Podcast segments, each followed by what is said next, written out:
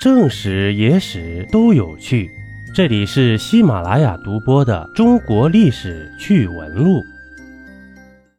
向来对历史很感兴趣，因为啊，历史里充满了神秘。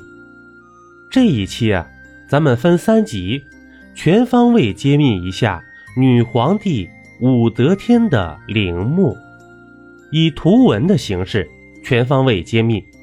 至于能不能解开您心中的谜团，嘿嘿，您说了算。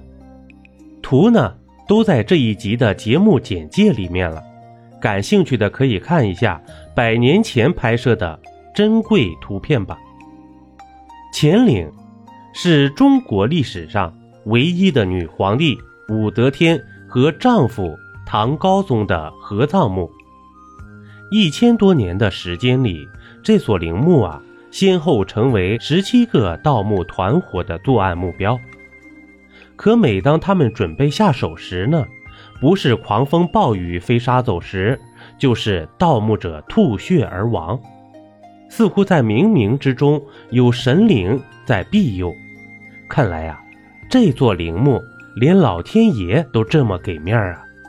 这俗话说：“江南的才子，山东的将。”陕西的黄土埋皇上，在关中平原有七十二座帝王陵，分布于渭河两岸，连同数量众多的高等级陪葬墓，犹如大大小小的金字塔一般星罗棋布，蔚为壮观。因此呢，这里也被称为东方帝王谷。那接下来啊，就让我们重新认识一下乾陵。这一期声音呢，所有的资料啊，都是经过大量的史书、纪录片的浏览之后才总结出来的，不存在胡编瞎编。让我们带着这几个问题啊，一起来探讨一下吧。第一个问题是，乾陵究竟有没有被盗过呢？第二个，武则天的无字碑真的没有字儿吗？第三个。六十一尊无头翻陈像，到底是怎么丢了头的呢？乾陵之名啊，来源于唐高宗的名号。这唐高宗呢，被称为天皇大帝，乾为天，所以其陵为乾陵。乾陵位于陕西省咸阳市乾县县北的梁山上，是陕西关中地区。唐十八陵之一，陵园气势恢宏，占地面积呢达到了二百四十万平方米，而千古一帝秦始皇的陵墓啊，占地面积只有十二万平方米。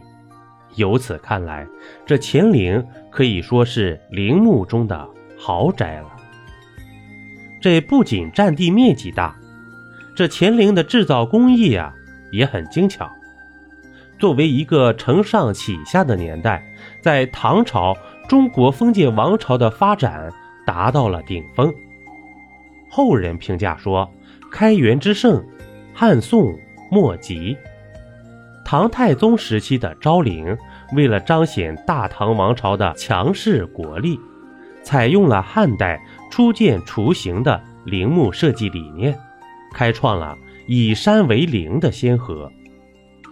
而唐高宗时期，则在此基础上将秦陵进一步改良，使陵园布局更为合理。以山为陵，顾名思义啊，就是其中的每一座陵墓都以山体为墓室，从山的半山腰位置向山里挖，挖出一个地宫，而之外的山丘呢，则都充当为这座陵墓的天然屏障。山包括陵，陵在山里，以山为阙，合二为一。这种陵墓啊，建造方式利用了自然山体，不仅符合帝王雄伟的气派，还可以提高墓葬的安全性。邀您继续收听下集。